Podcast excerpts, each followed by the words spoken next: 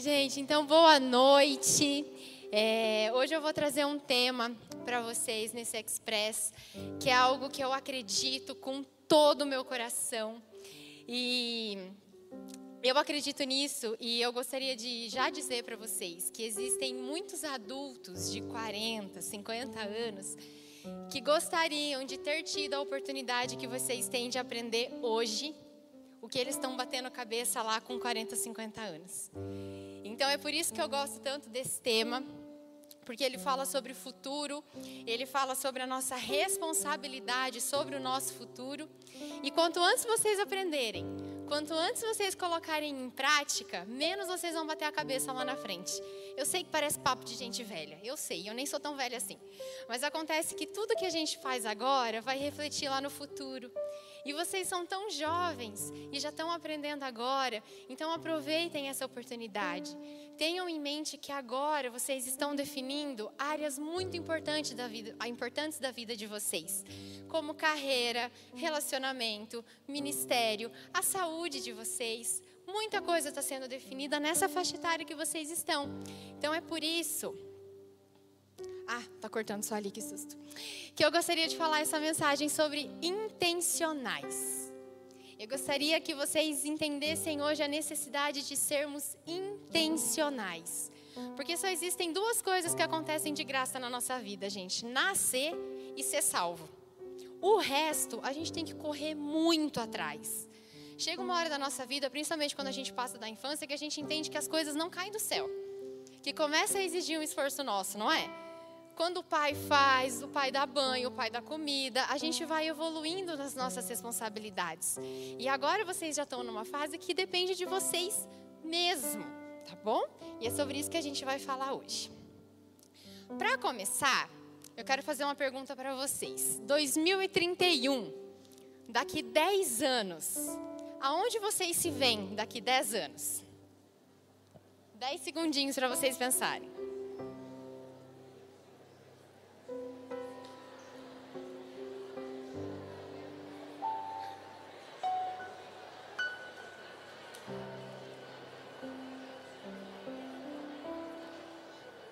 Pensaram? Quem pensou em um, pelo menos, uma coisa que gostaria de estar fazendo daqui 10 anos? Levanta a mão para eu ver. Muito bom. E agora, então, que vocês já falaram, vamos voltar. o que, que vocês têm feito para estar nesses lugares que vocês pensaram em 2031?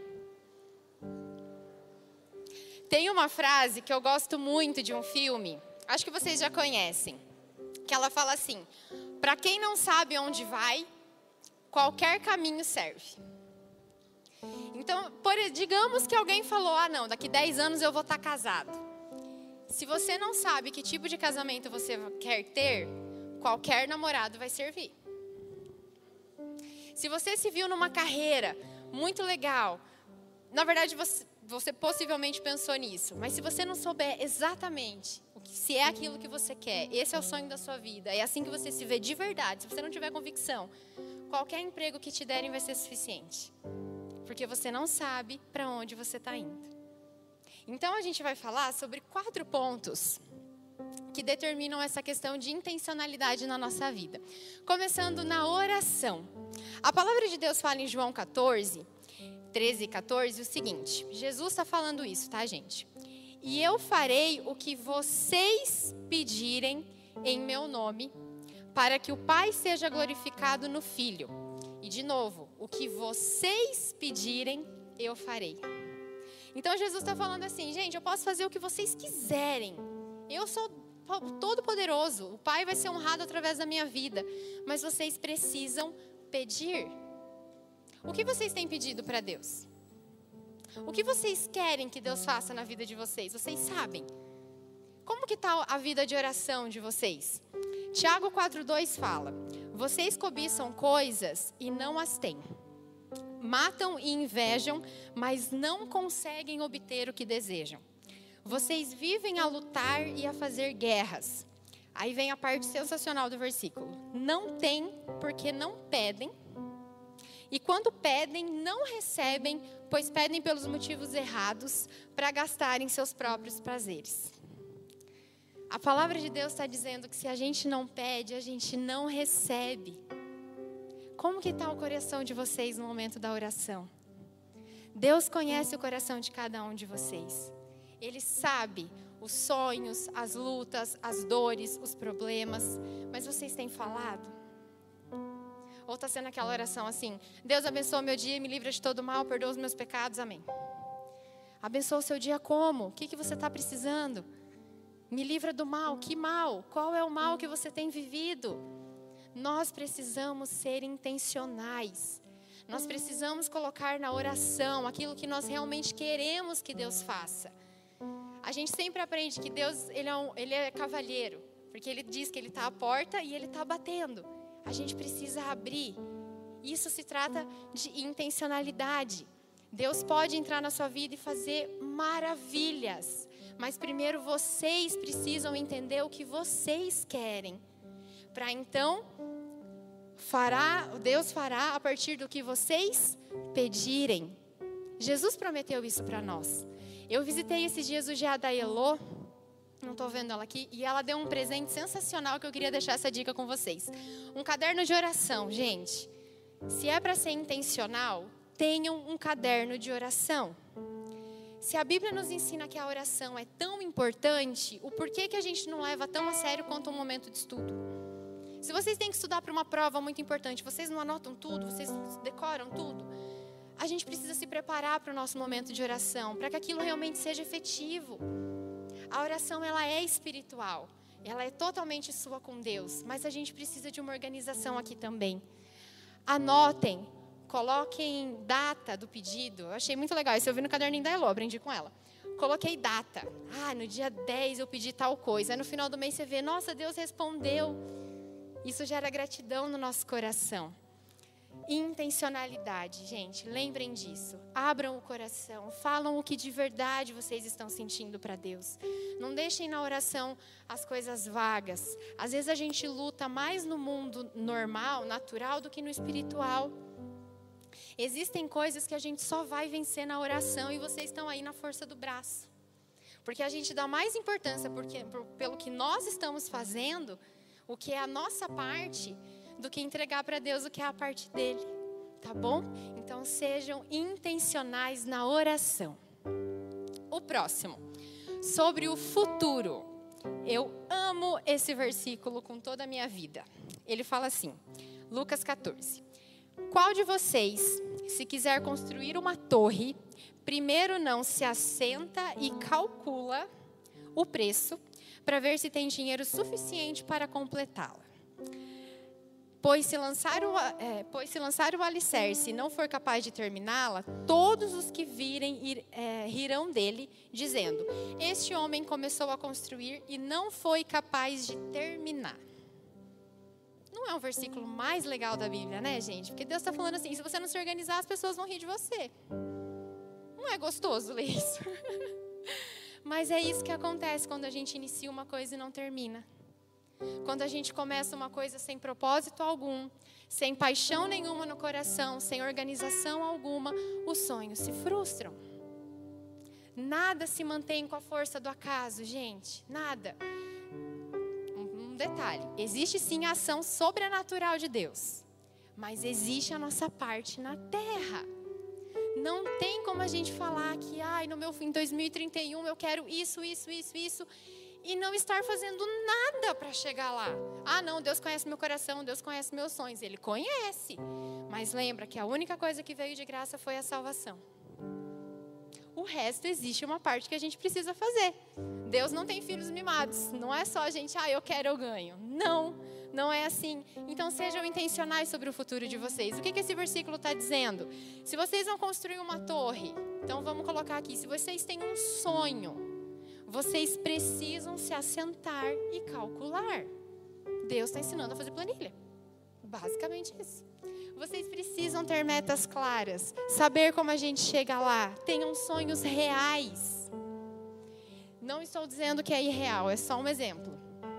Não, não que seja real. Ah, eu quero ser astronauta. cara, é um sonho muito legal, mas ele é possível? Esse é um exemplo, mas pode ter algum sonho que você está gastando uma energia sonhando com ele e talvez ele não seja tão real assim, ele não vai ser tão possível assim. Então, por que não ser intencional sobre o seu futuro e pensar sobre coisas possíveis e reais de acontecer? Objetivos claros, é, possíveis de chegar dentro de 10 anos. Vocês entendem que a gente pode ter sim vários sonhos, mas existem coisas que a gente vai conseguir e outras talvez não. A gente precisa ter maturidade suficiente para entender o que, que nós queremos para o nosso futuro, porque senão qualquer futuro vai ser suficiente. Então eu anotei algumas decisões. Ah, eu tenho o sonho de morar fora. Legal, você já está estudando a língua? Você sabe como que faz para estudar lá? Se tem alguma escola daqui que faz intercâmbio, quanto que isso vai custar? Teus pais têm dinheiro? Você vai ter que guardar dinheiro para isso? O sonho é morar fora. Mas o que, que você está fazendo hoje para isso? Nós precisamos tomar decisões que nos levem para o futuro que nós queremos. Outro exemplo, vestibular concorrido. Né? Acho que é a realidade de muitos aqui. Vocês estão estudando agora já? Às vezes você está no, no, primeiro, no segundo ano, mas se você já quer aquele vestibular super concorrido, você já está vendo o que, que cai na prova? Você já está estudando, se dedicando para isso, ou você vai deixar para o último ano para fazer jejum, oração, vigília, implorar no GA e, meu Deus, eu preciso passar esse ano, sendo que você já pode estudar desde já. Se esse é o teu sonho sobre o seu futuro, sonho de casamento. Ah, eu quero casar. Legal. Homens, vocês já sabem que quando vocês casarem, vocês serão o sacerdote do lar de vocês? E que isso significa apresentar a sua família diante de Deus e clamar por ela e fazer o papel de sacerdote do lar? Você já sabe disso, homem que quer casar? Mulheres, vocês já sabem que vocês serão administradoras do lar, auxiliadoras? que nós somos o termômetro da nossa casa. Vocês têm se preparado para isso? O casamento é o começo de uma história juntos, mas pode ser também o fim de todo o seu treinamento que você já pode fazer desde já. A gente pode chegar muito preparado no nosso futuro. Vocês podem chegar lá em 2031 com a viagem de vocês do intercâmbio, que vocês querem morar fora, falando a língua, pagando tudo, fazendo tudo certinho. É mais fácil é menos frustrante você entrar num casamento já sabendo, já estando pronto. Se preparem, jovens, se preparem para o futuro de vocês. Vocês querem abrir empresa, vocês querem trabalhar em alguma empresa. Se preparem desde já. Não esperem chegar no ano do vestibular, no ano que você quer casar, para se tornar. Seja desde já. Primeiro nós precisamos ser, para depois ter. Então se preparem. Vamos lá para o próximo. Nos relacionamentos, intencionais nos relacionamentos, e aqui eu quero falar sobre amizade. Não vou falar de namoro, porque eu acredito do fundo do meu coração que muito possivelmente o amor da sua vida vai aparecer no meio dos amigos. Né, gente? Você não vai esbarrar com uma pessoa na rua e opa, o amor da minha vida chegou. Não, você tem que conhecer alguém que vai te apresentar o amor da sua vida. Então hoje a gente vai falar sobre amizades, tá bom? A palavra de Deus fala o seguinte: Aquele que anda com os sábios será cada vez mais sábio, mas o companheiro dos tolos acabará mal. Galera, pessoas são importantes em todos os aspectos. Não só para a gente amar, cuidar, que isso a gente realmente sabe, mas elas são importantes na sua vida. A palavra de Deus está falando que ou você vai ser sábio, ou você vai ser cada vez mais tolo, de acordo com quem você anda. Seja intencional com quem vocês estão andando. Não achem que às vezes um comportamento estranho que vocês estão tendo não é consequência de uma companhia ruim. Ou às vezes algo bom que está acontecendo é por aquela amiga nova que está te ensinando um monte de coisa boa. Sejam intencionais com quem anda ao lado de vocês. Isso é muito importante, principalmente nessa fase de vida que vocês estão tomando tantas decisões. Uma dica que eu queria dar para vocês. Eu e o Matheus, a gente é meio maluco da cabeça, assim, com um amigo. A gente olha para um casal, né, amor? Fala, aquele casal parece legal. Vamos chamar ele para lá em casa. A gente nem conhece. Mas a gente chega, oi, quer jantar lá em casa? Vamos! Aí a gente arrumando as coisas em casa, fica os dois apavorados. Ai, meu Deus do céu, e se não rolar assunto? E se eles não gostarem da gente? Mas, gente, a gente já fez tanto amigo fazendo isso. De ver uma pessoa e falar, cara, essa pessoa é legal, bora lá para nossa casa. Às vezes não deu certo, às vezes não deu afinidade. Mas o que eu quero dizer para vocês? Vocês querem ser amigos de alguém? Sejam vistos. Sejam intencionais. Eu tenho certeza que cada um aqui olha alguém de longe e admira. E acha legal. Mas fica admirando de longe. Ai, deve ser tão legal ser amiga dela, ela parece ser tão divertida. Não dá nem oi para ela nos jovens. Curte as fotos do Instagram, que é uma beleza. Mas não dá um oi quando vê. Gente, intencionalidade, querem ser amigos, se aproximem. Tentem. Pode ser que não dê amizade, mas não é muito melhor tentar e fazer um amigo novo do que não tentar e ficar admirando a pessoa de longe? É muito melhor. Sejam intencionais. E tem uma outra coisa que eu queria dizer sobre amigos, é que amigos abrem portas. Então eu já falei de namoro, que talvez o teu amigo saia, teu namoro saia de algumas amizades. Vocês podem conseguir empregos através de amigos. Vocês podem conseguir negócios com amigos. Tá vendo como é importante se relacionar? Nem todos serão amigos próximos. Nem todo mundo você vai levar para sua casa e vai ser seu brother de rolê. Mas você precisa se relacionar bem com pessoas. Elas abrem porta para vocês. Deus usa pessoas.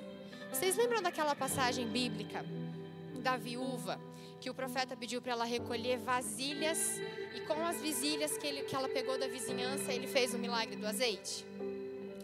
Gente, vocês já imaginaram se essa mulher fosse brigada com o bairro todo? Ela ia ter vasilha para Deus fazer o milagre? Se ela não suportasse a vizinha, ela ia ter o recurso que o profeta pediu para Deus fazer o milagre? Não, né? Se relacionem bem terão os melhores amigos, mas terão aqueles que Deus só vai usar para abrir portas para vocês. E quantas bênçãos vocês podem estar perdendo porque vocês não se relacionam. É muito bom ter amigo próximo, gente, mas nós temos que sermos bem quistos por todos. A gente nunca sabe quem Deus vai usar. Não preciso nem falar que não é para brigar, né? Não vou nem para esse lado. Estou dizendo, sejam amigos. A parte de, de, sejam inimigos eu nem vou falar, porque, né, gente, vocês são crentes, pelo amor de Deus, não é para ter briga. Mas a parte de ser amigos, vocês precisam desenvolver essa habilidade urgente. Porque no futuro vocês vão precisar de amigos, tá bom? Para empregos, para relacionamentos. Por último, na saúde, intencionais na saúde. Lá vem a crossfiteira falar pra gente acordar às 5 horas da manhã pra fazer academia. Lá vem, tô vendo já. Não é isso, mas é um pouco. Esse versículo ele é um pouquinho grande, eu não vou ler agora, mas se você quiser anotar, 1 Coríntios 6, 19 e 20. Esse versículo está quebrando aquela mentira de que fala que ah, o corpo é meu. Não, esse versículo está falando, vocês não sabem que o corpo de vocês é templo do Espírito Santo. Ele não está falando da alma. Ai, o teu espírito teu temperamento é templo do Espírito Santo. Não, o teu corpo. Isso aqui que Deus deu para você é templo dele. O que, você está fazendo com o seu corpo, jovem? Está se cuidando? Não está se cuidando? Como que você se vê em 2031? Saudável, capenga, doente, medicado? E aí, o que, que você está semeando agora no seu corpo? Cuidem da saúde física e mental de vocês, jovens. Eu não estou falando de peso, eu não estou falando de estética, eu estou falando de saúde. Decisões que vocês estão tomando hoje estão determinando o futuro que vocês terão. Se vocês não começarem a gostar de uma atividade física hoje, daqui 10 anos todos os médicos vão estar falando: você precisa se exercitar. Você precisa se exercitar. Gente, não tem para onde fugir. Vocês entendem isso? Que vocês estão tendo a oportunidade de começar agora enquanto vocês são jovens. Descubram algo que vocês gostem, nem que seja caminhada. Descubram. Saúde mental, gente. Liberação de serotonina, endorfina, sensação de bem-estar. Tudo isso acontece, humores, né, hormônios de prazer no nosso cérebro, através da atividade física. Sabe o que, que é isso? É o teu corpo falando assim: me ajuda a te ajudar. Me ajuda que eu te ajudo. Se movimenta que eu te ajudo. Essas, essas substâncias, quando elas são liberadas do nosso corpo, elas diminuem a ansiedade, elas controlam o estresse. Quem aqui tem problema com ansiedade? Desses que levantaram a mão, vocês estão fazendo alguma atividade física para ajudar nisso? Aí tá feio, né, gente? Ninguém levantou. Vocês entendem o que eu estou dizendo? Que Deus vai lá, Ele coloca uma coisa no corpo de vocês que ajuda vocês a vencer a batalha. Vencer, talvez não, às vezes tem auxílio médico, todas essas coisas são válidas também. Mas Deus colocou no corpo de vocês para ajudar no controle de estresse, diminuição de ansiedade. E vocês não fazem. Aí se aparece um remédio, vocês tomam. De maneira geral, eu estou dizendo. Vocês entendem que a gente vai pelo caminho mais fácil? Mas Deus já colocou no nosso corpo aquilo que pode nos ajudar? Cuidem do corpo de vocês, cuidem da mente de vocês. Ontem eu estava revisando a mensagem e Deus me deu esse tema e eu vou falar. Parem de usar a comida como escape emocional. E essa é uma luta que eu tenho. Dói, né? Ah, não, Deus, não tira meu chocolate na TPM mentira. Porque a gente está cometendo o erro de correr para a comida gostosa do que correr para os pés de Jesus. A gente está fazendo isso, jovem. É tão bom pedir um iFood naquele dia que deu tudo errado no dia. Mas ir para o quarto orar e falar para Deus que o dia foi uma droga, a gente prefere se enfiar em comida a gente está colocando as nossas fugas emocionais no lugar errado, jovem. E a gente precisa parar com isso. Porque além de prejudicar o nosso corpo físico, a gente está deixando nosso, a nossa vida espiritual danificada, porque a gente está achando substitutos para Deus. Às vezes a gente acha que substitui Deus pelo pecado. Não, às vezes é pela nossa carne. Parem de usar isso como escape emocional. Corram para Jesus e sejam intencionais na saúde de vocês, porque vocês são templos do Espírito Santo. Tá bom? A Bíblia fala sobre intencionalidade, para encerrar, mas ela fala com um nome diferente. Ela se refere à intencionalidade pela lei da semeadura. Então, ali está dizendo assim: lembrem-se, aquele que semeia pouco também colherá pouco, e aquele que semeia com fartura também colherá fartamente intencionalidade. Quando nós falamos sobre plantar, significa que nós colocamos intenção naquilo. Nós semeamos para colher no tempo devido. Deus não está dizendo que Ele vai dar uma árvore inteira para a gente. Ele está dizendo: semeiem e vocês colherão. Intencionalidade, gente, na oração, no futuro, sobre o futuro, na saúde e nos relacionamentos. Lembrem disso. Vocês precisam fazer a parte de vocês para Deus fazer a parte dele, tá bom? Seria isso. Deus abençoe vocês, tá bom? Sejam organizados, creiam que Deus tem o melhor para vocês sempre, mas que existe uma parte que nós precisamos fazer.